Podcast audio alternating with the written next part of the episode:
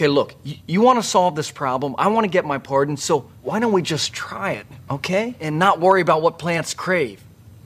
Brondo's got what plants crave. Yeah, it's got electrolytes. What are electrolytes? Do you even know? It's what they used to make Brondo. Yeah, but why did they use them to make Brondo? Because Brondo's got electrolytes.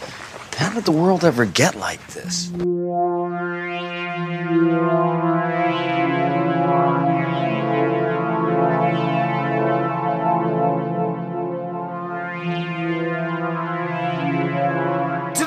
Episode, Idiocracy! Brought to you by Carl's Jr. Hey guys, welcome back to the Blood and Black Rum podcast. I'm Ryan from the Moose Dead World.net, and I'm joined with my co-host and partner, Martin. How's it going? Um, and we're back for episode 45. Yeah. Almost at the halfway mark. Halfway mark. Yeah. Halfway mark for what? A, a hundred episodes? Yeah.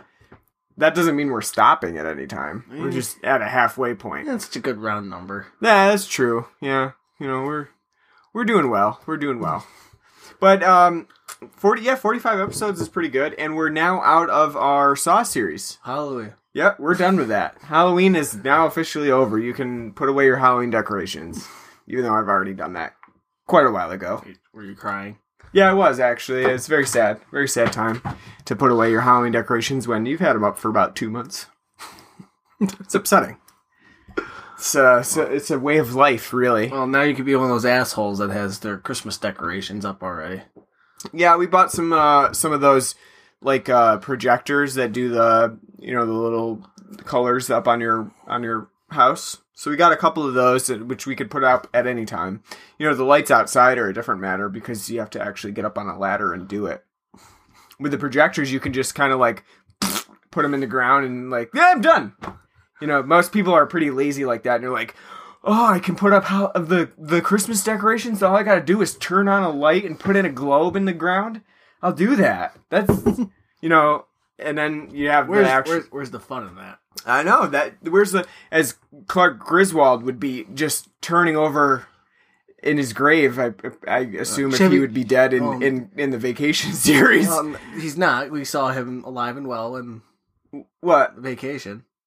Oh, in the new one? Yeah, but that doesn't really count. I mean, Yeah, it does. I don't know if that it. counts in the Vacation canon for me. No, it, it no, it, Yeah, you can't. You, you can't. that. You can't pick and choose. I don't know about that. It's it's a sequel. It's it's know. about. I'm just assuming that he his ambitions got the best of him for like Easter vacation, so he died one time. you know what I mean? One time an accident. You know, you can only fall off the Grand Canyon so many times Well- before you, you your luck runs out. Well, I bet Chevy probably wishes he was dead. Bro. I don't want to speak for the man. He's had a good run so far. I'm not gonna. yeah, great. I don't want to jinx him or anything. What's he doing now? Uh, I don't know. Not community. I know No, that. no. Well, that's over. So he's not on that. I don't know what he's doing really. Probably nothing. Probably, and probably enjoying it too. I would be. But yeah, I mean, that's the thing. You know, those Christmas, you know, decorations that you just throw up. I mean, I think Clark Griswold would be very upset, as we'll soon get to in our uh, coverage of Christmas Vacation this Christmas. He's got that huge ball of of lights that he pulls out, and it wouldn't be Christmas without untangling a bunch of fucking lights and making sure that you've got the the perfect set Finding out there's one dead light. one one out and no at that point you know it, i i know in the past people would be like i'm gonna find this bulb that's out i just throw the whole goddamn set away one out all right let's just throw them away and get a new pair. Anyway anyway we'll cover christmas vacation in another episode.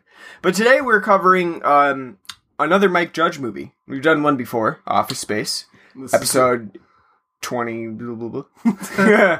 uh something like that. Uh, i know i know it was in our uh, probably probably i'm gonna say like 20 episodes ago or something like that. I, I can be the official gatekeeper of the Well, you're supposed to. Be. I, I know i know you know i've always got to after i mention it and i always got to look it up and make sure i'm i'm on the right track for for where I'm I'm at. I want to say it's somewhere in the 20s, but I really I really have no idea. So I'm gonna look it up right now so that you can you can go back to it. Um, but anyway, we're covering Mike Judge's film Idiocracy, which in in all you know it's it's really the next film in Mike Judge's filmography for well, it's the only two he's done. well, I mean, he he's he's done other stuff.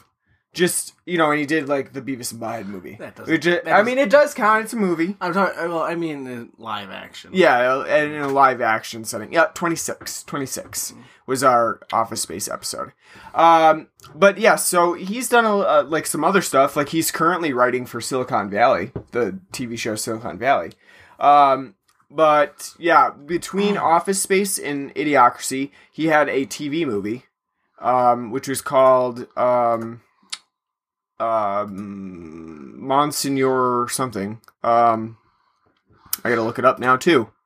Very unprepared for that right there. I don't know why I brought it up real quick. Monsignor Martinez, which was a TV movie, um, which I don't know at all. Never heard of it before. Um, but so that was in between Office Space and Idiocracy. But other than that, between that like seven year time span, he didn't really do all that much of anything. It's um. Is it like a TV show? It, well, Monsignor Martinez is from uh, King of the Hill. It's, Oh, and so it was like the- a kind of It's like, the uh, priest that you see that they constantly are watching the TV show, and the priest that looks like Steven Seagal going "Fire con Dios." so it looks like it was maybe like a special. Is what I can Probably didn't get picked up. spin off sort of thing. Yeah, it could have been. It, it looks like maybe it was a pilot or something that just didn't get didn't get picked up by I would TV. have watched it. I'm sure you would have. Uh, but yeah, so there was a there was a like a seven year difference between Office Space and Idiocracy, but you can you can clearly see the uh, the um, you know the upgrades that uh, Mike Judge has done for Idiocracy from Office Space, um, and yet Idiocracy was a very low budget film, Very. and I would say probably lower budget compared to Office Space. I don't know what the exact budgets are for both of them, but um, you can tell this one more so than Office Space that it's Like more of an indie sort of just just by the nature of you know the fact that it's a dystopian future. You can only do so much with you know. yeah Whereas in Office Space, with you- practical you yeah know, in Office Space you could hide that more because it's in a fucking office. so- Yeah. And actually, you know, Office Space had a budget of $10 million. And this one, it doesn't even list the budget.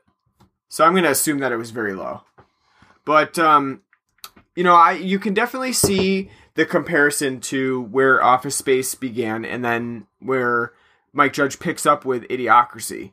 And he's had seven years to kind of contemplate on the nature of humanity and kind of move forward with his with his uh you know themes from just plain old like uh, life sucks i work in an office to like all of the world sucks and let's take on a, a broader scope for for this next film i mean And the budget for uh, Idiocracy, um, they got it listed from anywhere between two to four million.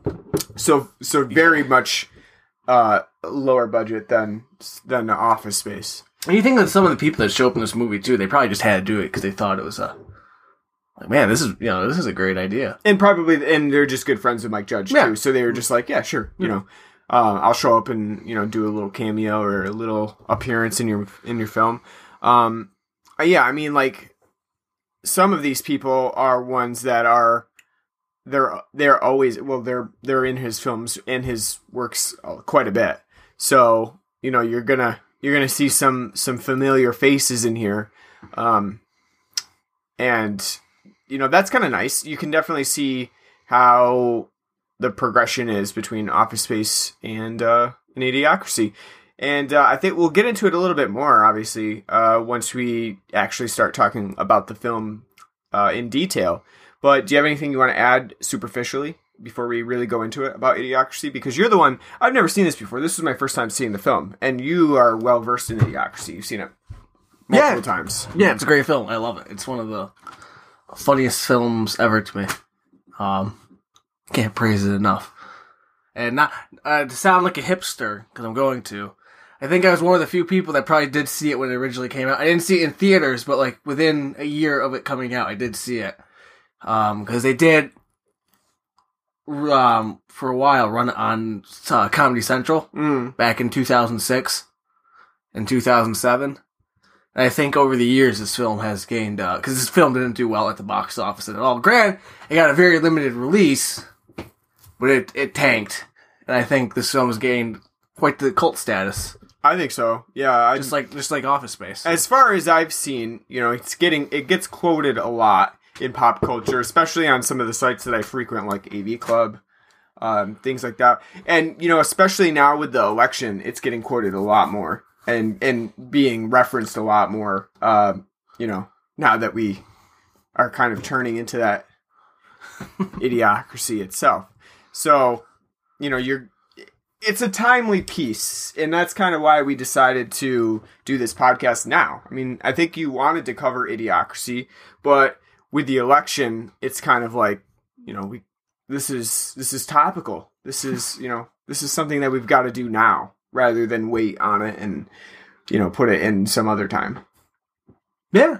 And it's generally a film I'd like just to discuss too. Yeah. because I think it's great, and I think more people should watch it. I think it's hilarious.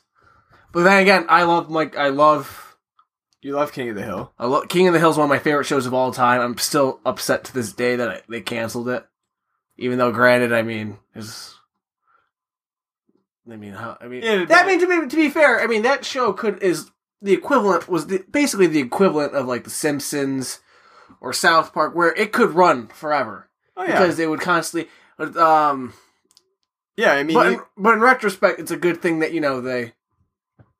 It's better to you know to get out while you still can. was still doing well. Yeah. And you know, I and I did see I think I saw the final episode. I thought it was a fitting end for King of the Hill. Yeah. You know, there's with those types of of uh TV series too, there's not really an easy way to end it because it's King of the Hill is really a slice of life. It could go on forever Yeah. and you would never really need to it's kind of like the Simpsons in that like nothing really ever changes. You could go on forever and ever and ever and you know, there doesn't need to be an endpoint for it and there really doesn't need to be a specific like conclusion to it. You know, cuz their lives aren't concluding. You're just not going to be in well, them anymore. well, one of the things that did, I will say about King of the Hill that sucked in the early seasons, the they it progressed through time. Mm-hmm. So like through the first couple of seasons, like Bobby and Hank, they were all getting older. But then after like a certain point, they kind of put the kibosh on that because I think they realized like, oh shit, if we kept like doing this yeah. and you want to keep you know doing it, man, it would get a lot harder. Yeah, I mean, after over over time, as Yeah. Bobby gets older and stuff, that would get a lot harder. Yeah, but I think that was like really good, and I think that was good for its storytelling too. Yeah. to have them like because you'd have them as each episode and through those early seasons going on, you had these different things that are happening in the episode, but also the characters are you know changing and progressing because they're getting older and. oh yeah, yeah, But yeah, I, I love King of the Hill. I I think people I, that don't get it. I can understand it, but like it hits really at home for me. It's kind of like with Napoleon Dynamite. Um, that like that, and that's like another one I would like to do just like on the podcast. 'cause I lo- I think that film's good too. I didn't like it at first when I saw it, but like the more and more like I think about it, like watch, it's like oh that hits like so yeah. much It's to, great. Yeah, to like what we've experienced through. especially for the like the time period references and Yeah. things like that that are kind of it's kind of like a time capsule of you know being in rural areas in the early to mid 2000s. Yeah, they're still stuck in like the nine like Yeah. late nineties sort of style. Yeah, it's it's great, and I mean it definitely shows what we went through in sort of a rural area of you know maybe maybe people some people didn't get that because of the city lifestyle and things like that that that are kind it's kind of foreign to those types of people. They didn't ever really experienced it. You know it, kind of seems outrageous and stupid. And i mean it is stupid but it's a funny stupid because a lot of it does go on and you know we've experienced some of it Yeah, so. and then to go back to King of the Hill too, I quote all the time to like everybody that I know, and because it has literally like fun, some of the funniest lines, like little throwaway lines that people wouldn't really think about. Like there's like a lot, like one line, one episode, they're trying to hurry to get to Bobby, who might embarrass himself at this show, and they just and Peggy and Hank are speeding off in his pickup truck, and Peggy's like, "Hurry, Hank, we gotta get there." And he's like, "Damn it, Peggy, I didn't fill up on 89 octane for nothing." fuck like that to me, like is hilarious. A lot of people are probably thinking about it when they find like when it's funny. I mean, because people, I can imagine people around here saying that too. Around our area, Like, would and generally, yeah, no, they would not be filling up with that 89 octane. no, because if you're putting your snowmobile, you put like 91 or 93 because Yeah. it's got to run that you know nice clean. That's right. But yeah, it's little things like that. Like I just laugh, like laugh hysterically at, like, like Hank telling Dale, like, you know what's sexy, Dale? A nine to five job.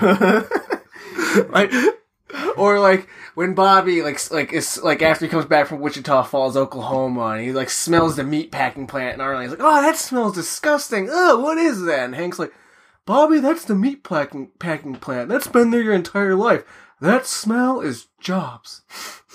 That- Again, Exactly. it's fucking hilarious. It And is, Like, like, like, I I could laugh forever about it because that's like shit that I would he- think and like hear like around here, like just like little things. And yeah, I mean, and it kind of it brings us full circle back to idiocracy because you know it's it's uh that this movie is really an extension of where Mike Judge sees us going as far as like branding and um you know like product placement. And not only that, it's an extension too of Beavis and Butthead. If you think about it, It is, yes, because yes. um, Beavis and Butthead is a little bit before our time. We, I mean, I remember watching it, and I'm old enough to remember seeing Do America. Um, not in theaters, but I saw it actually pretty relatively soon after it came to, out on like VHS. But and I do remember catching like Beavis and Butthead sometimes as a kid and just kind of laugh like because I, you know, yeah. saw it like, uh, you know. But if you think and like watching now as an adult, yeah, it's about just two fucking moronic metalheads and mm-hmm. all the bullshit they get into with music videos spliced in there, you know, every now and then. But and that translates, you know, much more than King of the Hill, I'd say, to Idiocracy with just the whole kind of like Right now, instead Oblivious. of like a couple of guys that are morons, now you've got everybody that's a moron, really, and it's the it's a crowd of and wanting, yeah, and being like, yeah, obsessed about sex and upset, yeah, sex, product placement, television, and just being able to eat and do things as lazily as possible. It's it's it is definitely an extension of Beavis and Butt, and really, I'll say that when I've seen Beavis and Butt before, I and that this was like a long time. I haven't seen it lately at all. But when I was a kid, I wasn't really a huge fan of Beavis and Butt. I just was like, yeah, okay, you know, I Well, didn't I said, I, like, I don't like. I don't have like vivid childhood. me- I do remember the movie, uh, seeing it as a kid, but I do remember like as a child, like you know, as a young kid watching it and just thinking it's funny. But like, there's nothing like memorable that would stick out to me. Yeah, Now, I mean, I've seen it now as an adult, so it sticks out more. But um, I remember Daria much more vividly because I watched Daria as a kid, and I thought that was hilarious. And even now, when I'm older, even, I mean, that's not done by Mike Judge, but it is a spin off of Beavis and Butthead. And that like that's fucking hilarious too. Yeah. That's like the '90s, like yeah, nihilistic pop culture great bubble. That's when MTV used to make good shit that's right. Well, yeah, and then uh, we we before 16 and pregnant. yeah. and Rob I, Di- di- I didn't really and Rob Deere. watch Daria that much either. You should. It's hilarious. Yeah, I haven't I haven't seen it since you know, Fuck. It's fucking since it was on, but um, yeah. So let's take a break for Idiocracy for a second. We'll come back to it in uh, a few minutes, but first we got to talk about what we're drinking today, uh, because we do have something new on the show today. Well, we're done with Saw, so we might as well get to something. That's right. Yeah, we're done with the Saw series. It's time to branch out. I was uh, we were joking. I we kind of forgot how to do the show like a regular show because you know in the previous Saw episodes we were we would skip the intro for the regular show and we do like the Saw intro, which we recorded specifically for it. And so I, I was forgetting like oh yeah I do like a, an announcement for the movie and stuff. And you know it's been so long. It's I, it's been like two months since we did a regular show. I know. it's pretty crazy but now we can really let our hair down and just you know go to town on on other stuff and do whatever we want to do. We're not we're not Shackled. yeah locked into the Saw films. So yes we got some a, a different uh, beer today. Um and what it is is is the Sierra Nevada Winter Pack, which is out now. I mean, Which- it, and it's probably been out for a few weeks now. And I always laugh when I see their winter pack because when I think Sierra Nevada, I sure as shit don't ever think wintry beers. No, no, definitely not because it's fucking California. And not only that, they're it's their it's all about the pale ale and their IPA. That's right. Which, as we've said before, because I think I'm pretty sure we've described before on the you know podcast, they're like pale ale and torpedo. And their pale ale is like an IPA, and their torpedo is like a fucking imperial IPA. I love them both. Don't get me wrong, but it's you know it's That's not what you're thinking when you go for No. a winter. no. winter That, I, I to be honest with you, I stay away. yeah. Cause um I've had I I don't know about you, but I have had their normal stout before. It's okay. I, I it's not. I don't really- know. I don't know off the top of my head if I've had it. but- I've ha- I haven't had it in a long time, but I've had their normal stout and, I, and I've had their regular porter before, and they're both just very yeah. It's kind of like with Ommegang.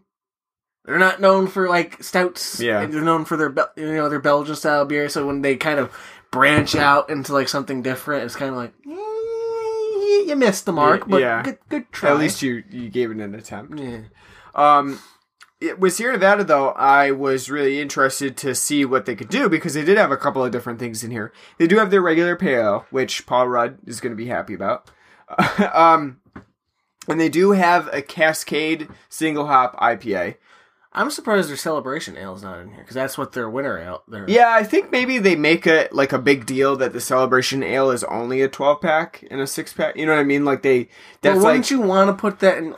Well, actually, you know what? I've been seeing that uh, more and more lately is that breweries are coming out with their winter packs, but they're also having like one specific style for the winter that's not put into their pack, or or not not just winter, but like fall. Um, if you think about Harpoon, they had that new Flannel Friday, which did not get into their uh, regular Fall pack. fall pack. So that may be a thing now. Maybe that's that, that to me doesn't make any sense because if you're like if say you see okay that's like the one thing they're going to release in a 12 pack for the season as their seasonal right um and you're kind of gun shy about because you haven't tried it right. and a lot of these craft beers it is kind of a risk buying like a beer if you're not sure on Yeah. because they're so damn expensive for the most part um that but you you can get a sampler that has some things that you know you like I, I think the fact that if you take it out, I think that I think that's stupid. But let me play devil's advocate here.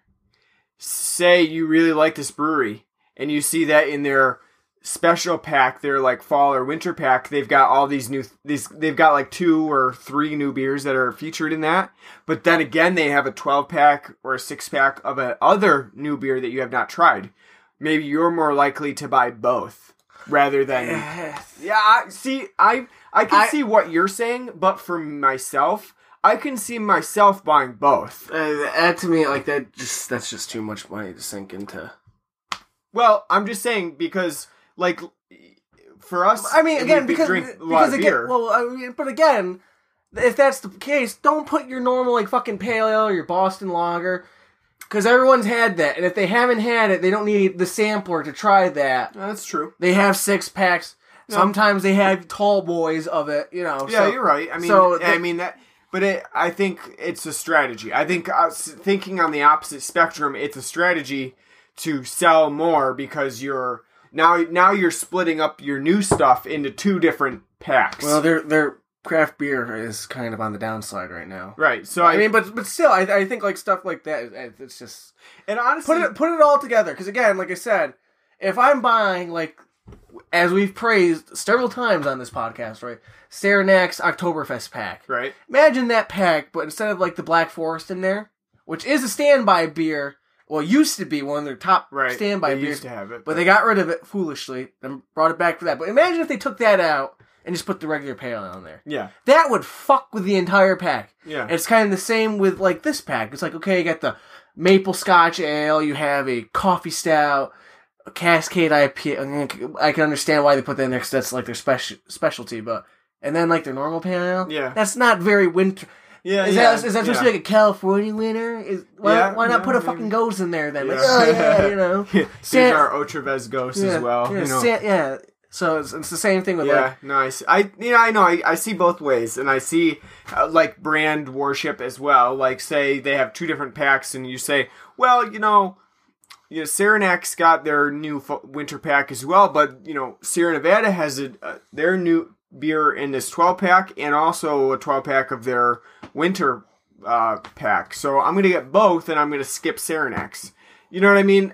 You can see like that kind of brand where they're hoping that maybe if you're buying one 12 pack a week or something like that, or But I every think at two the same, weeks, I think at the same with time with with craft breweries, they have more of a kinship. They're not out to fuck each other's. you sales. hope, you hope, because but- I do see like other you know craft beers like oh yeah we put this on tap at our place we want Yeah, to yeah, oh, yeah, yeah. So I mean I don't definitely. think it's not like you know No, no, I don't think it's. I don't think it's ma- like malicious. I think it's just that they're hoping by ours rather than theirs. You know, if if you're gonna make a choice, we hope it would be ours rather than theirs. I don't think that they're doing it maliciously. I think it's just a business perspective that you know well we need to make the bucks to make the more beers and stuff. You know. well then don't put your fucking pale ale. in Yeah, there. yeah, But yeah. No, I get, But- I get what you're saying as well. I get what you're saying. Yeah.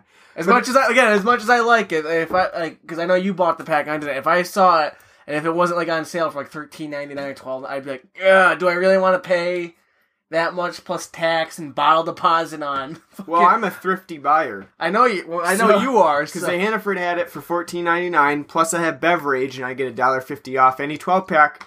So if you do the math, I got it for like you know twelve fifty.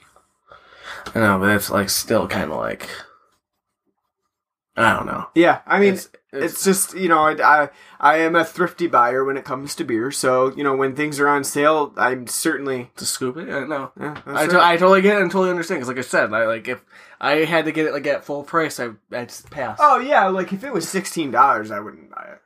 Definitely not. Just because even as good as good as we'll talk about it, yeah. it, it it's just Yeah, so what we have on here, and c- like we said, there's really, I mean, besides the Cascade, there's there's two different styles that are really unique for the for the winter pack, and um, one of them, which is what I'm drinking, is the maple Scotch Scotch style ale, and uh, that one is, it's you know, you brought up a good point. Is that maple sometimes does that scream winter to you, or does it scream fall? It can. I mean, it, I I think it fits both. But, I think to, it- but to me, it screams more fall than. Yeah, yeah, I could see it. I could see how they would label it maybe more of a winter as well. I mean, I think- depending on your region, depending on when maple stocks are at the highest, Well, maybe for it's, us, uh, it's the fall. yeah, Well, for us it's the fall, but maybe some other places it's winter.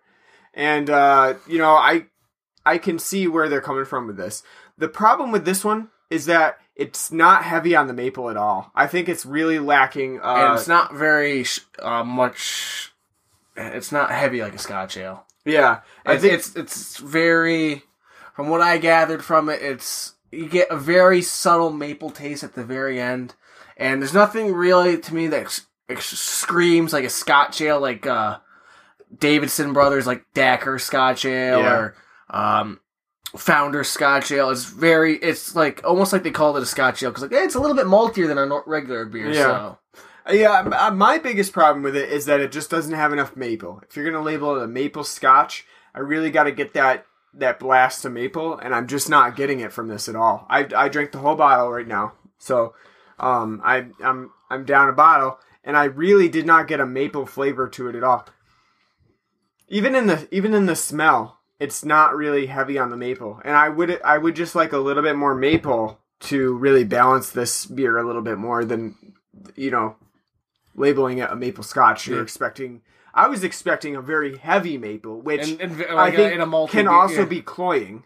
If you have a very heavy maple, I didn't want it very heavy, but I was expecting it to be because that's kind of how it goes. You know, if you have a maple beer, it's going to be very maple. Yeah, no, I, I agree because like with Saranac with their caramel porter that they used to have, I liked it, but at the same time, it was really, really sweet because it was it. You got a lot Exactly, of yeah. a lot. It wasn't like with we talked about in here before, like Jenny's salted caramel chocolate porter, where you got like a it Yeah. all nicely mixed and the sweet, it, like everything melted right. That was the Saranac caramel porter was like real, like like you were drinking caramel from like a Hershey squirt bottle. Yeah. I mean, it, it, it was good, but at the same time, I was like, oh god, that's like really s- sweet. So yeah, I, I can understand. Like, you don't want to make it too strong, but at the same time, if you make it too light, then it's it's sweet beers. You have to have a very fine balance. And You it- do, yeah. And it, I'm pretty. I'm no brewmaster, but I'm sure it's a hard, hard balance to find, you know, for someone's palate. Oh, I'm sure. And yeah, that's the thing. You know, this maple scotch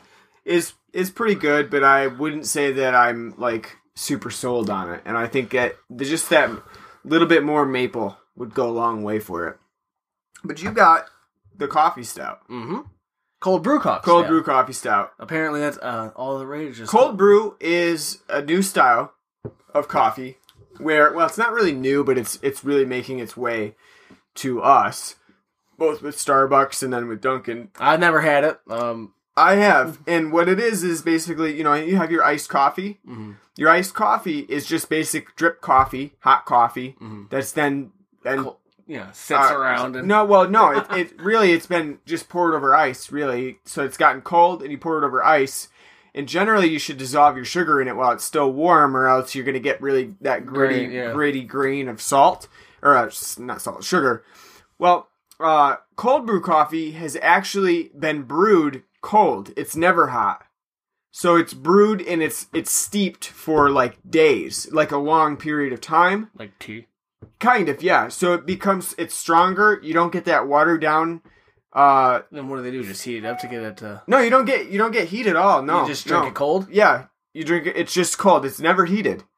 So Uh, you- that doesn't sound appealing because I'm not that big of a fan of iced coffee to begin Oh with. well, yeah. I mean, then that's your problem. But cold brew is really good, and if you're gonna, if you really want like a cold coffee, that's the way to go. Really is. Uh, you know, 'Cause- it's 'cause- definitely stronger than your regular iced coffee. See, I would It's like that. good. I would like that, but the, the reason why I don't care for iced coffee too much is because you can tell it tastes like fucking coffee that wasn't didn't make get passed through, you know, the pot the first Yeah, time yeah. around. So they just fucking No, and and this is different. This like this is not. It's never been hot. It's not like leftover coffee that they then cooled down. It's it's it's always cold. It's it's steeped. It's very good. Very good coffee. I mean, I'll have to try it, but yeah, yeah. I, think definitely recommend getting it from. I'll have know, to wait till it's like a blister. day. Well, Grant, that might Yeah. actually be this weekend. I think it's supposed to get to this like 60 yeah yeah Middle of so November. i mean that's what it is and so that's why you know a cold brew coffee is making its rounds you know even to sierra nevada's beer and Sierra Saranac's because we did the cold brew. We did coffee do- lager. Um, this is actually pretty good. Um, as I said before, I have had this regular stout and porter before, and I don't really think too much. I haven't didn't think too much of it. This is actually pretty good. It's got a nice balanced coffee taste. It does actually have a pretty good coffee taste. It's very flavorful. You definitely get you get it. It's not too strong. It's not too weak either. It's got a great smell too. And for a stout, it is on like the lighter side of a stout. It's not. It's very very easy to drink. Very. It's good. I like it a lot. yeah i Um, thought it was pretty good i just had a taste of it i haven't actually had uh, one of them from the pack yet but And- i thought it was really good Yeah, and I love and I love coffee stouts. I think, especially now that it's starting to get supposed to be getting cooler. Um, coffee stouts are great, and yeah it's nice that you know it's nice to see that they did this pretty well. yeah Um, I would I would buy this in a twelve pack by on its own. the coffee stout yeah yeah i wouldn't go with the maple scotch uh, it's just not not my thing but the coffee stout i thought was really good um i also bought leopold brothers uh whiskey which we didn't actually crack open yet um so we i'm sure we'll have that on at some point but we haven't cracked that open Maybe next episode. that's right all right so let's get to uh idiocracy Yeah, shall we? all right, let's do it. Uh, so like we were saying before, you know, it, it it's a Mike Judge film, so it definitely does feel like an extension of his work. A lot of familiar faces. A lot of familiar faces, um, and I think one of the biggest things that stuck out to me, just thinking about you know Mike Judge and, and Office Space, because I know Office Space very well. I don't know Idiocracy; I've, I've never seen it before now. Um, is that Luke Wilson as Joe Bowers? He really does strike me as a as a like a a new Ron Livingston. Inspired casting, That's true. as because as they point out in the film, um, Joe, is the most average person ever. yeah, And by God, if you had to pick an actor to portray mediocrity, it's Luke Wilson. and, and but I And that's that's that's no No, I do yeah. and I do like Luke Wilson. It's not a not a knock on him. It's just because he's so monotone and bland. Yeah. and just And like like I said though, I think that he really is very similar to Ron Livingston in Office Space. Ron's a little bit more emotional though. Not in the beginning. And Ron's a little bit more of a ranged actor. You think so? Yeah, I, think, I don't I think love so. I, I mean- love Ron Livingston. Well, no, I do too, and he was great in The Conjuring. Um, but I think that with, I mean, I think Luke Wilson has a range as well. I just think, you know, and like with Office Space, Ron Livingston for a long time in that film was pretty much supposed to be emotionless, very much just going through the motions of of working in a terrible job, one that you hate, but one that you pretty much need to do because you don't have any other means of income. And for Luke Wilson, he's in a similar situation working in the military, in the army, I mean, um, where he's kind of just going through the motions of doing whatever he can to just not do anything, really. I mean, he doesn't want to see hmm. any action, he doesn't want to be, you know, ahead of anything. He just wants to sit down and watch TV. and get his pension. Yeah, and get a pension. And I think that's really Is that so bad though? no, it's is- not it's- so bad. And I really, I, you know, I can agree with There's that. a lot. I there's love a, when he's There's a lot of people, not just like I'm not saying like the military specifically, but there's a lot of people in the world who are just fine with yeah. showing up, doing what you're supposed to, and that's it. I can totally agree with him when he says sometimes, you know, because sometimes- you can either lead, follow, or get out of the way. Well, I was gonna say because sometimes if you do go out of your way to lead, and it'll backfire. yeah, Because if you do that too often and you're not really seeing any potential gains out of it, it's very crippling to the Well, soul. you- I mean, you can also see with with Joe being so average. You know, they flash a lot of graphs on the screen, but one of them is his stress level, which is very mm. much average. You know, he doesn't really have much stress. It's just pretty much an average stress level. yeah, that's not a bad thing. No, no, I know That'd be great. exactly. That's right. That's that's that's a good thing about where his position is when he's just working at, at a job where it's kind of boring, but he can watch TV all day. Is that your stress level is very average, your health is very average, and you know you're going to live a very average lifestyle that you probably will enjoy averagely. um, you're not going to enjoy it that much. You're going to enjoy it more than some. You're right in the middle. Um, You're not going to Italy anytime right. soon, but hey, But at I least think- you can get pizza. you know, again with this with Idiocracy, this is Mike Judge showing you this everyman, this this guy who's like right right down the line in the middle that everybody can pretty much relate to in some way. You know, even even if you do have a stressful job or something that you know your career is your life, you can still relate to this guy and think like, you know, what hap- what would what have, would have happened if I didn't have all this responsibility? What you know, where would I be at that point? And you know, even though Idiocracy kind of comes to the conclusion that you shouldn't just get out of the way, that you can do something for yourself. You can have a meaningful existence without just going right down the, the average line. Um, I still think that it's it's in favor of that same idea of office space of find what you love to do and do it, or find what you're good at and do it. And for the most part, it has a lot of those same themes as office space. So even though this is on a broader scale, even though this is more political um, and more sociological than even Office Space can can get because of its limited scope in a, in a specific office. I think that a lot of the same things are really imported. You know, Mike Judge is really telling the same story just in a different way.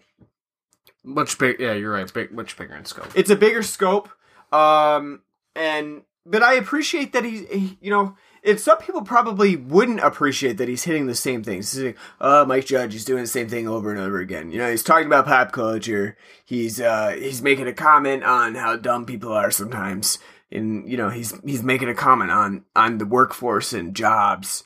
But at the same time, you gotta admire that continuous uh thematic scope that he's always hitting. And I really do think that both Office Space and Idiocracy have ambitions and they really do hit a lot of those themes that I, you know, as a person working, you know, certainly not, you know, poor, but certainly not rich by any, you know, measure, really very much middle class and proud of it.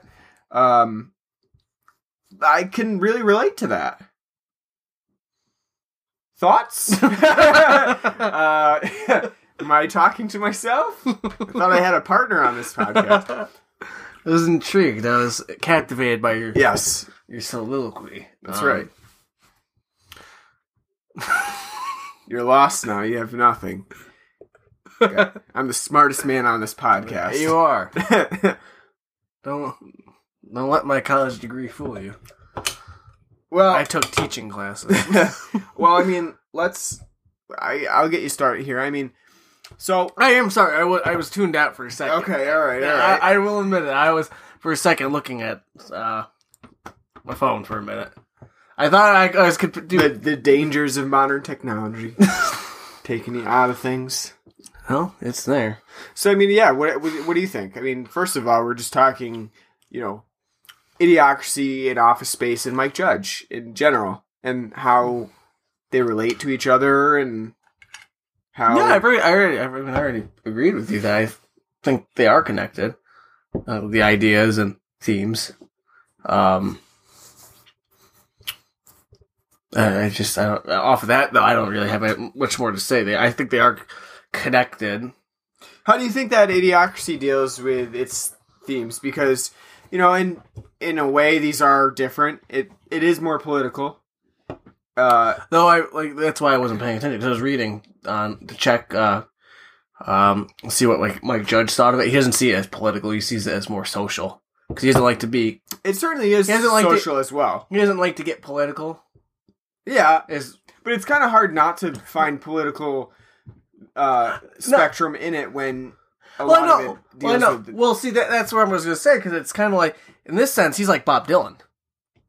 Because I think for most people, when they watch this and some of the things in King of the Hill, you think obviously kind of political undercurrents and tones. Mhm. But he's saying like, man, I don't really think of it like that. I stay away from that. I think it's just more social or something like that. So like to me, that's like Bob Dylan in the '60s when he's writing all those uh, Political political tunes. driven songs and people are like, "Oh yeah, you're writing these great political songs," and he's like, "I'm not writing political songs. They're just songs. They're just things that come out of me." And like, "Oh, the clearly this song is, yeah, you know, hitting on this certain political wave." He's like, "No, it's not." yeah, and, And then, and yeah, that's the thing though is that politics are social. It is a socio political idea that he had for idiocracy. Otherwise, we wouldn't have anything that even you know it wouldn't involve him becoming part of the president's cabinet.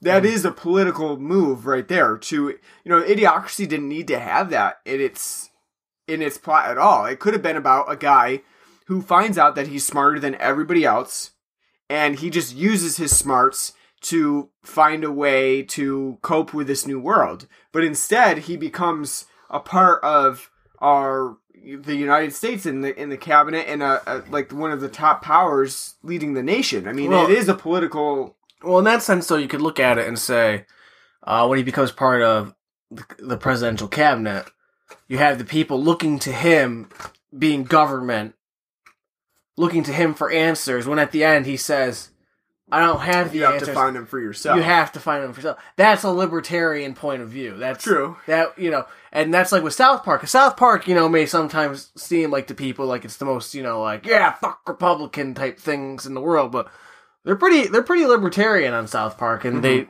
if you know, if you watch too, they do a good cut of uh on both sides of both, you know, Democrats and Republicans, but. Mhm.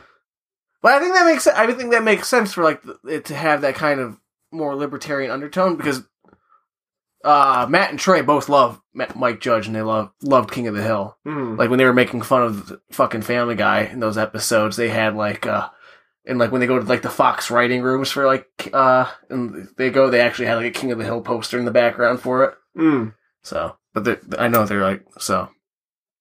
I, I think that's just interesting. But from like I was saying, reading online, I just find it funny that Mike Judge says you know he doesn't really see it as political when it does very much so come across to It does. people watching it and that are going to look at this and interpret it and see it as you know kind of a. You have to. Yeah, I mean, you kind of. Uh, you can call it social. I It know is well, it, well, it is because it, it's it's both, but I think if you were just to specifically say it's just social, not I. Yeah, I mean, I think they're linked in general. Anyway, I mean, you you can make a social commentary, and that is a, a political commentary as well, because your social, uh, you know, your society as a whole, it's it is tied politically.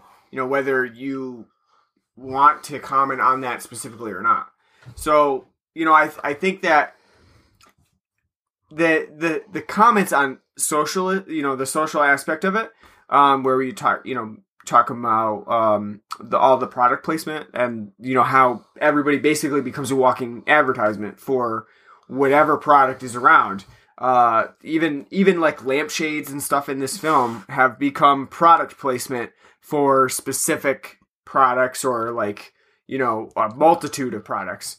All of those, you, you know, they're they're all product placement for something specific, and that is you know that's a social commentary on where our people are headed. You know where big business is bringing you know actual like citizens, but it's also political. I mean, because you have to uh there's there's all kind of baggage attached to that. There's a context.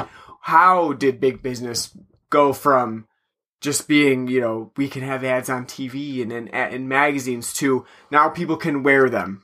And so, you know, that is a political side of this film as well that you don't really yeah, it's maybe not explicit. Well, they even But po- well, they even point out that like uh, the one corporation is Brawndo when they wanted things to go their way, they bought the FCC, Right, and, yes, and, yeah. and the you know food and drug. Yeah, so like whatever you whatever you don't like, you can just buy it out, and that is, I, I think that you you can't necessarily say that's not political. That that is on the spectrum of politics.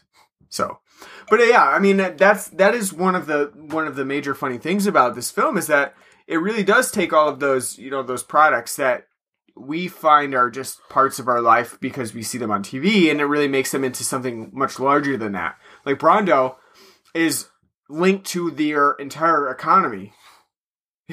Brawndo is their economy because once Brawndo is not used anymore to, to water these the the earth's crops, their their entire stock falls. It just plummets to nothing, and they have to lay off half of the nation. So everything is linked to the product. And it, you know, and it, it's sad, but it's true for a lot of things. You know, we do have many products that are linked to our economy in some way. I think that's just an extension of what we already have. So, I don't know. I think it hits on a lot of topical things that are are very difficult, you know, things now even. This movie was released in what 2006. it's ahead of its time It very much was, and I think that for all the you know We- internet ads and exactly. Do you? I mean, do you think that we are heading in the direction of idiocracy, or do you, you know, have we made strides to to prevent that? Did we Uh, learn from this movie? No, I think we're heading towards it faster and quicker than ever. It is unfortunate that you know we have someone named you know like President Camacho, who is basically like a wrestler who's been elected to the presidency, and Which, as a wrestling I- fan, I take offense But to, I- to, to this idea that all wrestling fans are. no, no, but But I, I, I, I kid on that, but Yeah. I, I can almost see that. You could see like eight years from now, like fucking The Rock running for president, Yeah. and he would win. exactly. And it, it'd almost be like, well, man, I would vote for him too. Like, Yeah, right. he hasn't. The Rock hasn't really said much about shit. He just says he's gonna lay the smacketh down on you know China and other The Rock visits sick children in the hospital. I'm voting for him. or like if it was like John Cena, it's like oh yeah, hustle, loyalty, and respect. That's his platform. That's all I need to know. Let's go. But I mean, technically, we did ele- elect a reality star Yeah, we- as our our president. It's not really that much different. he ain't my president. But that's you know, I it's just hard not to see that maybe we are heading in that in that direction of idiocracy. Well- where people are just so so not you know not interested in doing research, learning, uh, do you know Well, to be fair, doing anything besides the easy stuff. to be fair, outside of the uh, 2008 election, where th- the voting number was up, I think it was up to almost like 64% of the eligible population voted. Mm. Elections just don't bring people out to vote. Mm-hmm. And it's even worse on a congressional scale and, you know, state and local. When you hear people that are involved in the political process saying, like, you don't like how things are going, get involved in the state and Yeah. local. Yep. The, the tur- years where it's not a presidential election, the turnout Yeah. is abysmal. Yeah. So in two years, we're gonna have a terrible Turnout. turnout, and And that's not just here in New York. It's that's across the board because it's the people who actually do care and and it, it's hard. It's hard for me to say one way or the other. Like I look as somebody who went is very mu- does very much care about history, economics, po- like uh, civics in general. Mhm. Ca- you know, cares about it and like I went to school for it. Um, it's like I feel like I should tell people. You should pay attention. You should go out and vote Mhm. and you should and you should you should be educated on these things because there becomes a certain point where you're at a certain age whether you got taught it or not the, the you know certain things about like history and politics once you reach a certain age in today's especially in today's modern information age if you don't know you're not ignorant anymore you're just stupid Yeah, because you have the information is at hand you can find it. you either chose not to or you weren't doing due diligence while doing it.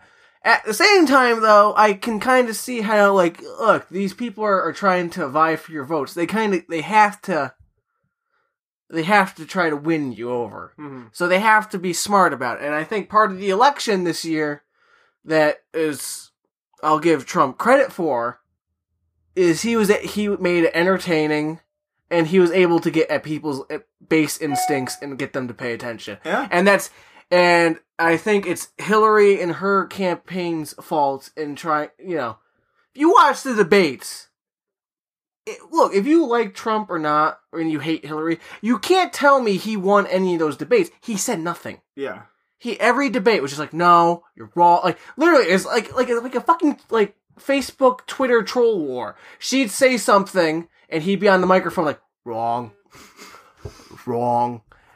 When th- did fucking Reagan do that when he was like debating Jimmy Carter in 1980? No, or, or you know, or Clinton with fucking Herbert Walker? No. So I, like, I think that's like him, like like people appealing, like you know, to today's kind of yeah, sensibilities, and he was able to capitalize on that. But he he didn't say anything. yeah. And look, to kind of like get like into a little political conversation, I didn't like either choice. I thought Trump was fucking god awful.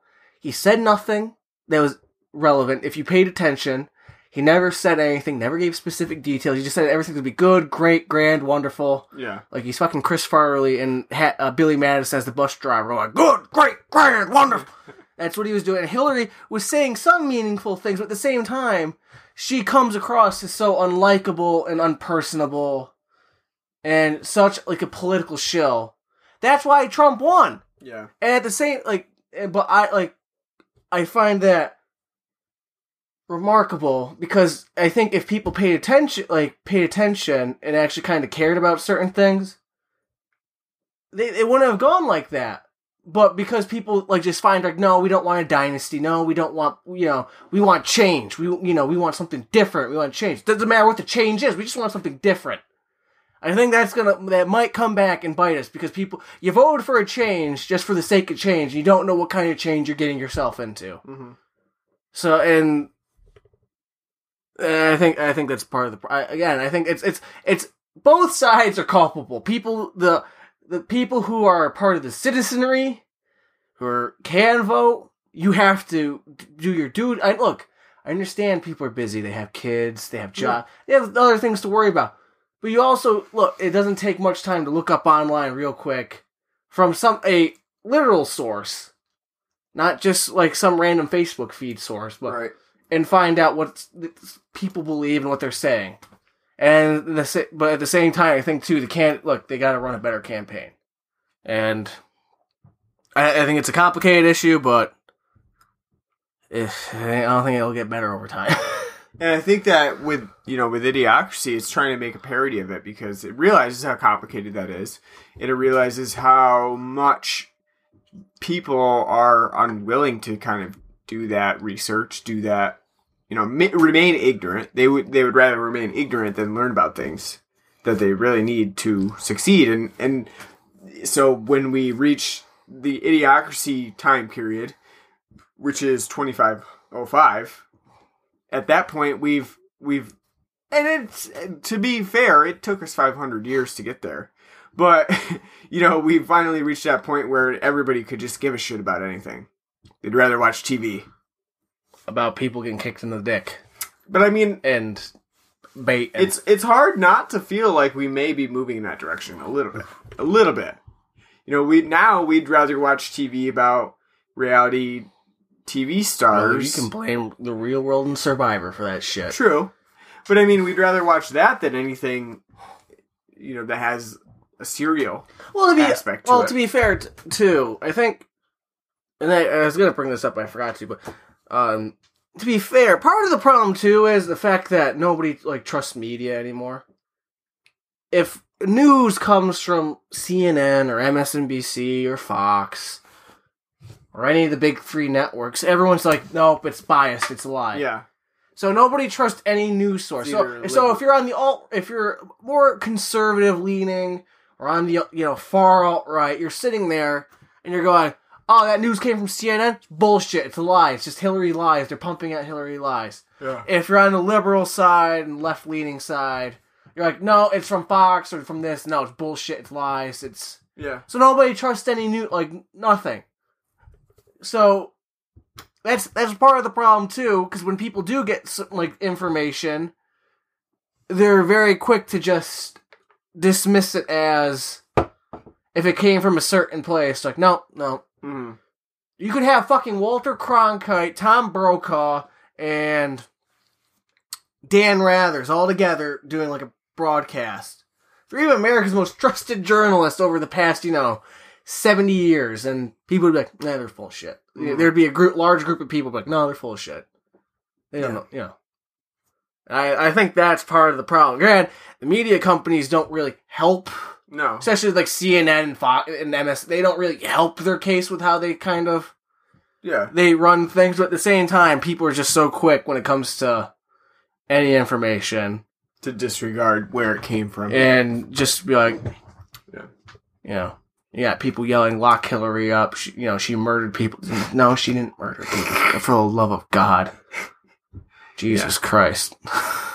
Um. It's, it's it's just it just blows my. It's like shit like that. Just like, oh, So getting back to Idiocracy, though. So, like, what are your what are some of your favorite parts of Idiocracy? Because I know you really love it. I, I mean, I love the fact that it just tackles the idea that in America we have this great deal of anti-intellectualism. Yeah. This idea that being intelligent is bad. And to be honest with you, if you say otherwise, that intellect like intellectualism isn't favored in this, I, I think you're wrong.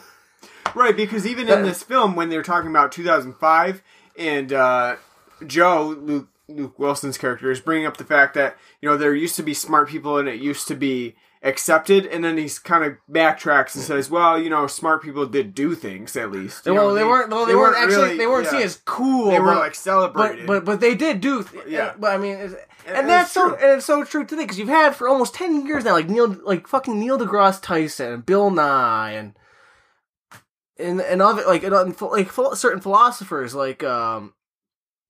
Why am I drawing? Well, scientists Richard Dawkins and uh. I'm drawing a blank on this. The fucking British atheist uh, philosopher that Chris Hitchens. There we go, Christopher Hitchens. Like people like that, like that, you know, Are actually doing the work and, and talking about it, you know, and you got discussions and uh, you know Sam Harris too. Like you know, I mean, I don't like agree with like everyone's specific views, but these are people that are like thinkers. right. You know, believe in like science and like all the like, and you got a lot of people either ignoring it or just or just uninterested. And not only that, like you have like it's 2016. You still have people saying global warming's a hoax. We still have uh, now, you know, Po- potential- elects. Yeah, potential are- cabinet members say, for the love of God, you have literally like 98% of scientists saying this is a man made thing. We have to do something about it. But yet, you still have people going like, no, Kevin Bacon wasn't in Footloose.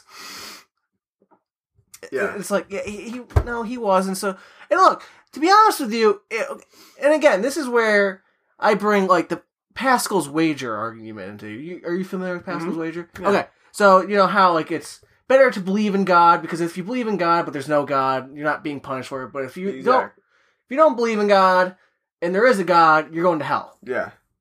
You know, based on Christianity ideology where your, your salvation lies in the fact of believing in God and Christ, not in good deeds, or but you know that's you have to have faith. Yeah. That's so it's better to believe than not to because the risk is you know.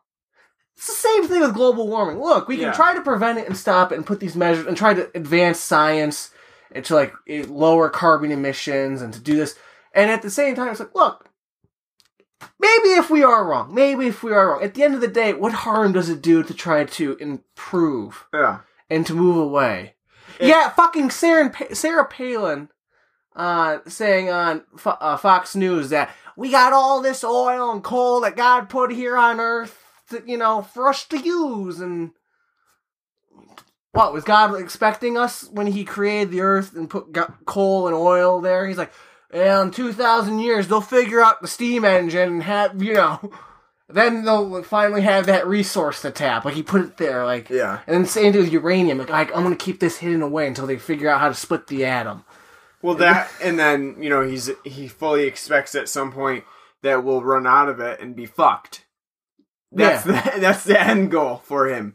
You know, oh well, maybe they'll find it and they'll use it for a while and then figure out oh they can't use it anymore. You know, that's the thing is you're right. You know, with with Pascal's wager, you know what harm is it to explore other renewable resources to make sure that we do have something to fall back on even if we do run out of oil you know th- there's there is no harm in that but you know it's a naive person's game to say you know we'll just keep using oil you know because i'm never going to run out of it you know? I'm i'm going to heat yeah. my house with oil. I'm i'll be fine. You know maybe in 3 generations my my great great grandchildren won't be but i'll be good you know? And so I think with Idiot, because we got to bring it back to this, we don't want this to be an entire podcast of a political discussion and scientific debate, but um, like with Idiocracy, you know, you do see that that uh, movement towards talking about environmental issues, like the, mountain of garbage that creates a garbage avalanche, which causes the big upheaval uh, where Joe and, and Rita are brought into the world in 2505 because they're, you know, they managed to be awoken by it. And, you know, there, there is that. You know, Mike Judge is, is recognizing that, you know, environmentalism is a huge issue and we keep moving the way we do. Sooner or later, we're going to be buried in a bunch of our own fucking shit. I don't know. Don't you want to try to make the planet more, you know, better overall? Possibly. There's no harm in going that direction. If you ignore it and it does end up becoming a problem, then you're going to be fucked. Because then you're going to be scrambling to try to do something, and then it's like, dude, it's too late. And it, it- so, like, that that to me, that that's you know. But again, going back to like the whole anti-intellectual thing, it's you have you have this like I said, like you have like Neil deGrasse Tyson and Bill Nye, and people give Bill Nye shit who like don't you know like oh you know he's not a real science he was an engineer. Engineers have to know science to you know to to build things. Yeah. It's you know he has aga- the moniker the science guy for a reason. no. But I mean, there's no like there's no harm in being literate in math and science. Mhm. I, you know, looking back, I wish I had more of an interest in math and science. I used to love math as a kid, but I got bored with it because I knew too much. As and I'm not trying to brag, I knew I was really good at math as a kid, and I got bored. Because instead of going like to like the advanced classes like you did, I stuck around like the lower. Because I my older sister told me it was gonna be hard, and I was like, oh, it's gonna be hard. And I, I didn't do it, and I, like when I got finally got to, them, I'm like, oh, this shit's easy. And by the time I was like in high, like you know, high school, I just didn't care anymore because I'm like, I don't have any interest. This, this isn't challenging. And looking back, I wish I did. I, like, I wish I took calculus.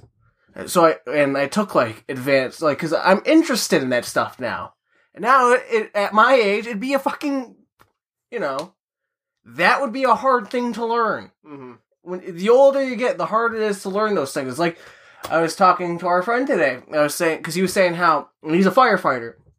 He was saying how he had to go to this building to check on a roof to make sure it was like livable, and the people that he ran into there only spoke Spanish.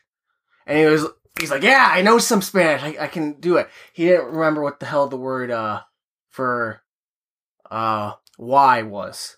I'm like, ¿quién? He's like, I couldn't think of it. I could understand everything. Everything else I had to put together in a sentence. I couldn't do that, so I just ended up pantomiming like, like you know, the discussion out. And I was sitting there thinking, like, yeah, I'm like, one of the, like what they should be doing is teaching Spanish through, not throughout your school, not just high school. Yeah. Throughout, from like grade one to you graduate, you should learn Spanish. That would be the most, like, the smartest thing you could do. Because, like, in Europe, where you have all these different countries and different languages, people, most places you have to learn a couple languages to. Yeah. And I, for us, it would be very smart to learn Spanish. Yeah. It's it's a great like. There's no harm in knowing another language. It can only benefit. But you have too many people here going like, "You're in America. You better speak to American." Mm-hmm. So it's like, well, that, that's why that'll never happen because you'll have people going, "My kid's going to speak American. He ain't learning his other talk." Yeah. And it's and it's, and it's foolhardy. With, It's and with idiocracy, you know, you have Joe who speaks in regular, just average English because he's this average Mm-hmm. guy, and everybody in you know twenty five oh five. so he talks speak- faggy. Yeah, they say he talks faggy because because to them they speak in sort of like a broken English. Uh, That's, well, as the narrator describes it as hillbilly, valley girl, yeah, grunts and sounds. And, and the narrator says, he goes, although he can understand them when he talks, they say he talks effeminate and faggy yeah. and pompous. And I mean, And that's sad too, because there's nothing really that Luke Wilson throughout the entire film that he says that's very intellectual. Not really, But- no. And to have them like uh, be described in that time period as pompous. It's just, it's like wow. yeah, yeah, I know. It, it is. It's that's really funny, and that's like your first insight into like what this new idiocracy is, and it, it is. I mean, it. I think that the film itself is very clever in the way that it, it actually presents. Uh, almost like a it's it's it's a science fiction movie in a way. it's it's set in the future. You uh, have talk of time travel, which ends up being not anything besides a ride. That's you know, but uh, I think that it is. It has a very clever, uh, you know, th- theme throughout, and I think even if we're talking about how similar it is in some ways to Office Space, Mike Judge is able to enhance that by creating a new, you know, style of film that he hasn't done before. You know, this is something that he hasn't really attempted before. It's not close when you think about the futuristic aspects of it. Not close to Office Space. It's not close to King of the Hill. I, I think that it is. It's very creative in that in those ways, and and it does have a lot of good ideas to it that yes are funny. I don't think it's. I don't. It's not often like laugh out loud funny, but it's more sort of that humorous like Well, it's the same thing with- cleverness. That's the same thing it. with Office Space, though. Too. Well, Office Space. sometimes I do Office- laugh out loud with Well, that. yeah. It. I. Well, I think I do. I laugh out loud in Idiocracy too. But, Yeah. I mean, the moments are kind of few and far between, but it, again, it's that smart, clever, like a Wes Anderson. yeah, It's Yeah, yeah. I think um I, you know, I think that Office Space is more like explicitly funny and Idiocracy is more thoughtful fun even though, you know, it does have a lot of that um like juvenile humor, which is intentional. Um I think it's more thoughtful funny than anything else. You know, you you you have to kind of think about the things that are that they're getting wrong in order to find those things funny even like the subtle things like calling the economy the economy are sort of mimicking that all the style all of the like all the like the little English like language things. That, I mean, I mean, it makes you think of George W. Bush for sure. which this film was yeah Yeah, right, like yeah. like nuclear and things like that. I mean, it, it's Or- certainly pointed or towards that. you know it's when the one lady is like it gets even more better. That's it. Like I always laugh so hard Yeah. because that's freaking just like Yeah, the news get- reporter. Yeah, just going like it gets more better, and then you have like even when they spell out words like artist the depiction, it's, it's like depiction. It's they're like blah blah blah blah blah. It's- yeah, it's- the, the picture making him You know. seem very effeminate. yeah, and, and then the prosecutor had enough of that bull. yeah. I, I mean, And then the way they stress certain words, like you had the news broadcast, it's like, and now today to talk about the slow news. it's it's definitely you know you have to you have to know what is wrong before you find it funny you know before you you figure out okay you know that that is funny and i think it is even though it's juvenile, there's like you know, kicking balls and and a lot of sex jokes about you know any business store like H and R Block being an adult store for adult male Well- taxes. Well, to say the transition of Fuddruckers into Yeah. butt fuckers. yeah, yeah. Think, that's that is great. Just you know, you do have a lot of that juvenile humor, but again, you you really you it makes you think. It, it's still it, it's a it's a successful style of stupid humor. it's great. It is. It is very funny. And, and I'm that- laughing just thinking of it. Just like it's slowly turning from Fuddruckers into Rudfucker and Rud, yeah, like Rudd Duckers and, and then yeah. just plain old butt fuckers. um, but I think it's very clever in that respect. Um, I do love uh, Luke Wilson in this film. I think he really does nail that average guy. I do like Maya Rudolph, even though this is not really. This is a very peculiar part for her. I, I don't really know that I've ever seen her in a part specifically like this one uh, when she plays Rita in Idiocracy, and it is kind of at the the beginning part of what I know her from. was SNL? Yeah. that's all I, I. I don't know her from like. Yeah, I mean, and some of the other things she's done, but really, in 2006, I don't really know how much more she had done besides, you know, Saturday Night Live. I think at that time that was when I she I was really, you know, I knew her very well from then. I mean, I guess she's she's done a few other things, but I don't know about anything that she did, you know, I don't know. N- nothing very, you know, prevalent, nothing noticeable that I can tell. And so I think it's a it's a different part for her. Definitely definitely was unexpected for me. I didn't think it was going to go quite like that. Uh, but I think she does a good job. Yeah, she, she doesn't really get that much to do with. it Yeah, anyway, she doesn't so- really. She doesn't get that much to do, but it's kind of similar to Jennifer Aniston in Office Space. Yeah, yeah. You know, the the uh the the woman that is kind of the She has a little bit more range than, than Jennifer Aniston. yeah, She, she, the Yeah. woman that's kind of like Or- the important excuse me. Poor, poor Jen was wooden throughout all of Office Space. yeah. Could have had a two by four in there. Um and the other the other person that's really good in this film is Terry Crews as President Camacho. Terry Crews is always great. He's though. always great, yeah. he he makes white chicks worth watching. the man is ripped. He always uh, he's like the epitome of like great health to me. Like whenever I see him, it's like Jesus Christ. Does he make you want to buy Old Spice shit? well, that and I mean, he just basically makes me want to go work out. Like I could look like that. I could have pecs like that. No, you can't. No, you can't. uh, yeah, so I, I but I think he does a great job in this, and Hilarious. He is he is hilarious, and I think that the references to Donald Trump aren't aren't lost on me. That's for sure. Yeah, well, I I think also because of the time, definitely with George Bush too. Oh yeah, yeah, definitely. um, it was just great. Like his State of the Union like speech is like great, where he's like, "And we're gonna fix the economy. And We're gonna do it all in one week." yeah, turns it in sort of a song.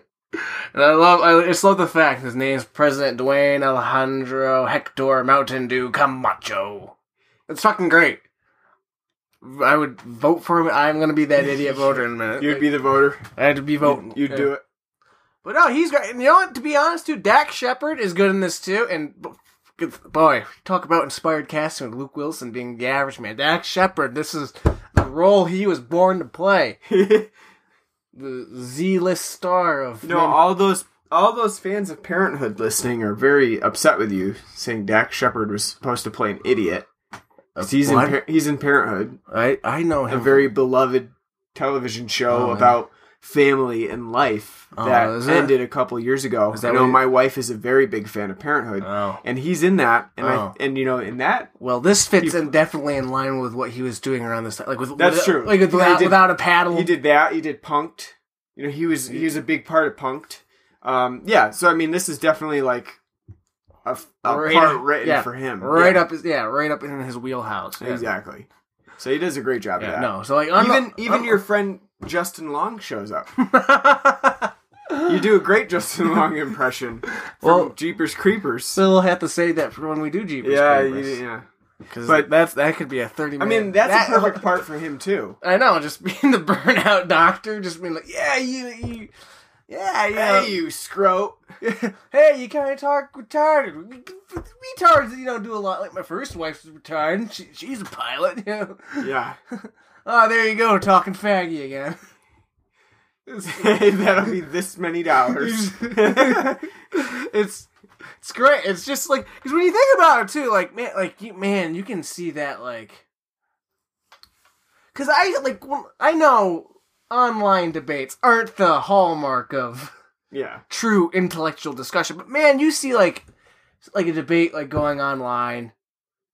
If somebody like says something kind of smart, it doesn't matter like what position they're taking, but they say something well thought out and smart. People are like either quick to dismiss it because like, oh, you sound, you know, they, you know, like pompous. Get off your high horse with your hot, you know, your words, or or or if you spelled one word wrong or ha- used the wrong there, they, that's what to dismiss your entire argument. Like you used the wrong there, Yeah. and it's like you, now you're deflecting. You're not really. You're not addressing the.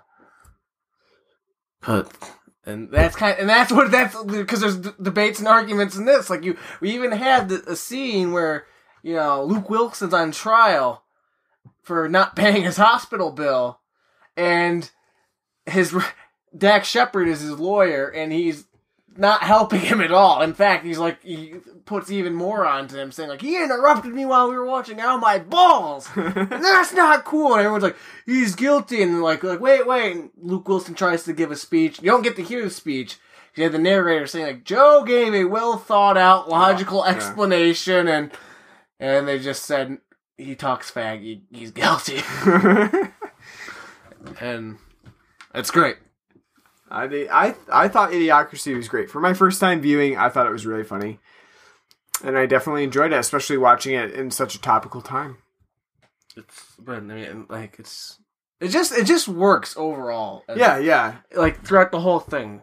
Um, I think again, I think the acting overall throughout the entire film is really good. I think the premise is great. The, I the whole again, we could go about this like forever. Like the whole like because we we in the beginning when you see okay, we have a case study, two intellectuals versus this one fucking hillbilly, and who's gonna reproduce more? Is it going to be the you know the hillbilly or the two well thought out people? And it ends up being well, it's the hillbilly because he's got nothing better to do than fuck pe- chicks, you know, a bunch Yeah. of them. And the, the the two smart ones because they have careers and they're thinking about that and like they're thinking about the economy. Like, they put it off until it's too late and they can't have kids. And he's already you know got like fucking forty offspring. yeah. And you see that today. Like, there's a lot of people we know that have like careers and jobs, and they're not thinking automatically, let's have kids. They're thinking about, well, we got to get this done, pay off a little bit of this college tuition, and this and that, and maybe down the road. Whereas, you know, other people who don't have that, you know, are as soon as they get, you know, together and like or in a long term relationship or married, they're having kids Yeah. and having a family. Uh-huh. Uh Not saying they're stupid, I, I, but I mean there are a lot of stupid people that do, you know, Yeah. because they're not having to deal with that. So I mean, but that does come if you grew up, you know, with that circumstance in life, you would be more prone to be like. Because when you think about it, like, what are you like taught? It's like when you get older, you get a job, you get married, you have kids. And the cycle then continues. Yeah. But that you know that's that whole dynamic is changing with uh, you know d- different careers and like trying to like figure out like well if I hold off on having kids and focus on my job maybe I'll get that promotion to being able to afford more kids and Yeah. Yeah. Debt and career. Those are big things that are, you know, detractors to having kids. So, I mean, and that's not just in America that's like all no, of, it's you know, everywhere. Yeah. you know a lot of you know like Japan they I know Japan right now has a you know very like a terrible birth rate like their their population's shrinking because people are just like you know now you know people are more like no I'm going to focus on my career I, can't, I don't have time to get like married and have kids I'm working you know They even Yeah. have a moniker for those type of people who don't get jobs, don't get, don't go to college, don't Well, that's that's different. That's, Yeah, yeah. no, but, I'm just saying, but I mean, it is. Uh, But they, they do have that is a Yeah. problem there where they have people that you know don't branch out and kind and, of. and do what? Yeah, I mean, do they don't really? They're kind of like failure to launches, really. Arrested Development. Yeah, and but I mean, it- yeah, it is. It isn't just here, but it's everywhere. But I mean, I think Idiocracy really gets to that. You're right with that opening sequence of these are people who they're not reproducing. They really should. They should hmm. reproduce because they have the the intellect and the in you know everything hmm. else that is needed to create healthy lineage. And yet, the hmm. people who don't are really the ones that are continuing that line. So, makes sense.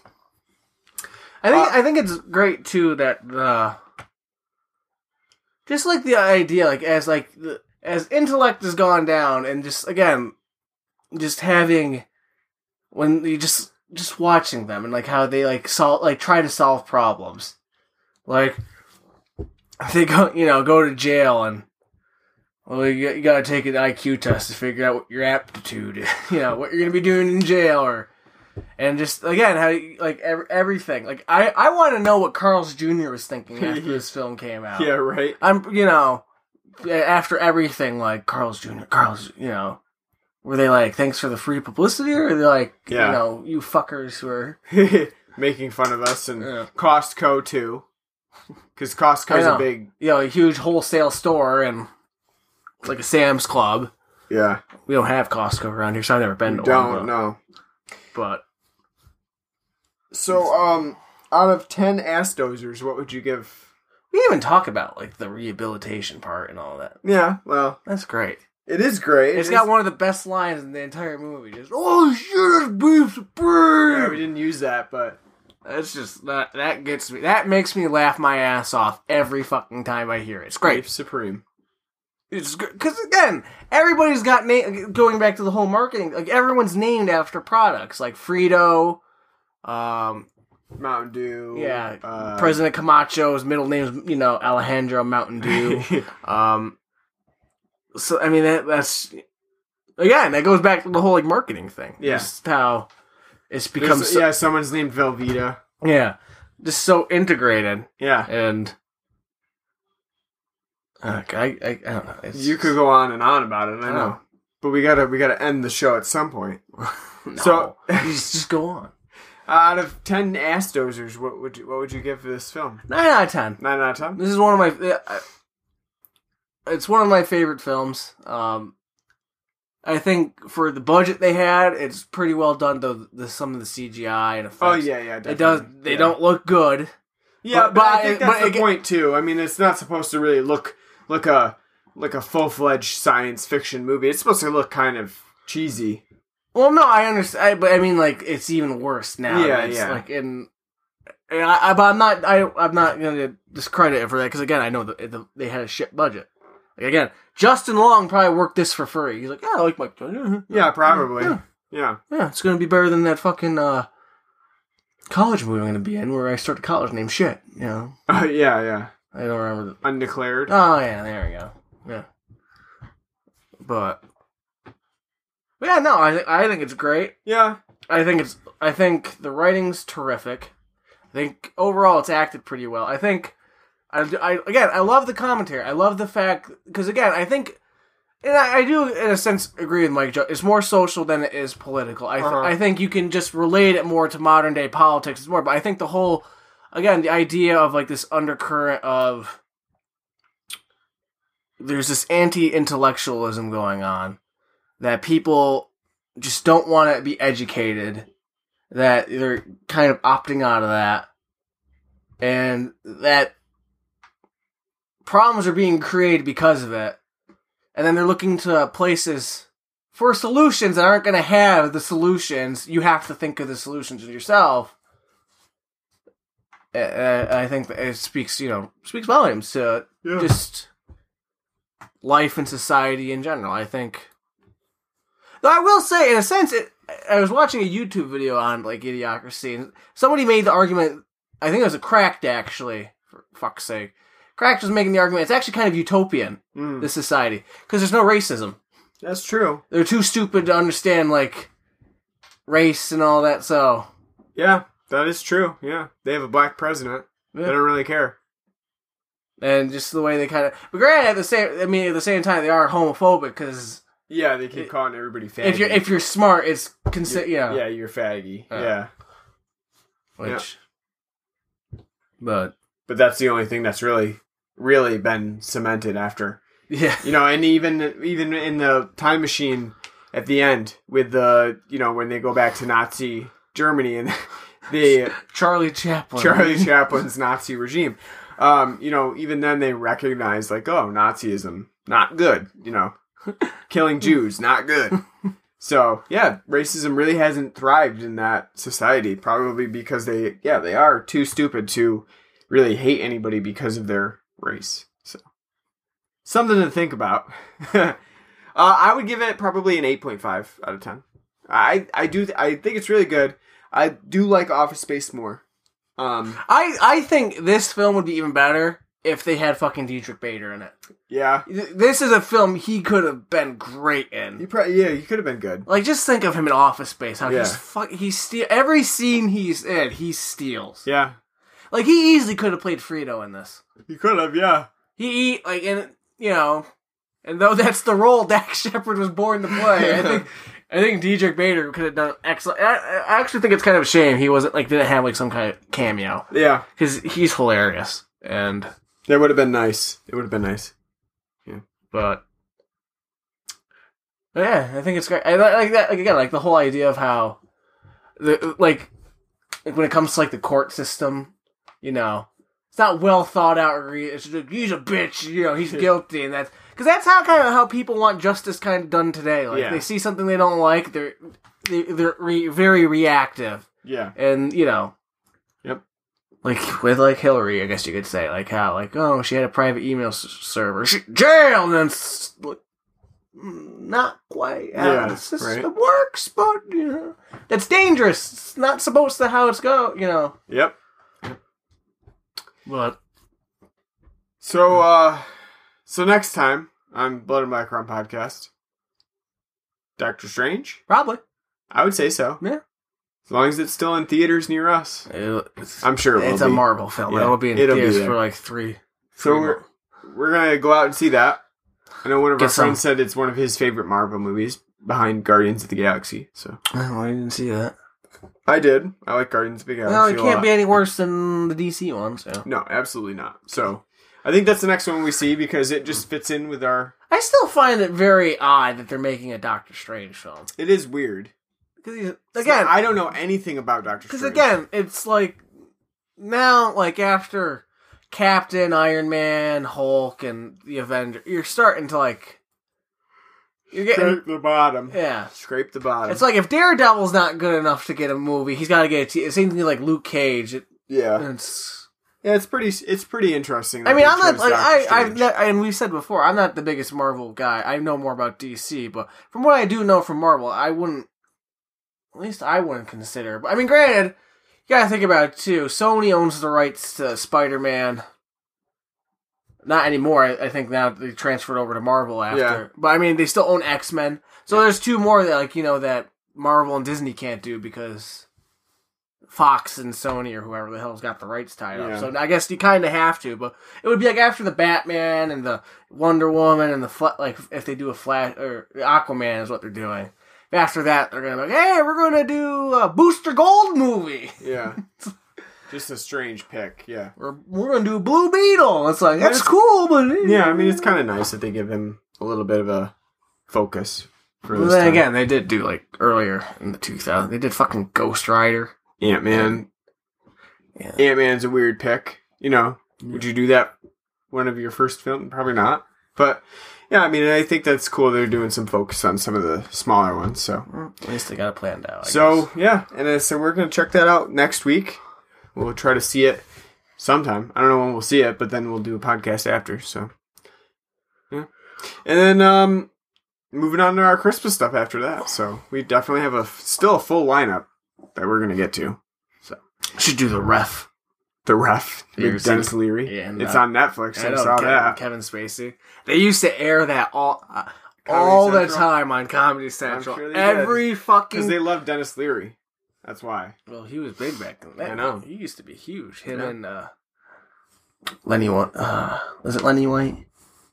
His like one pal. He that was also on Rescue Me. I don't know.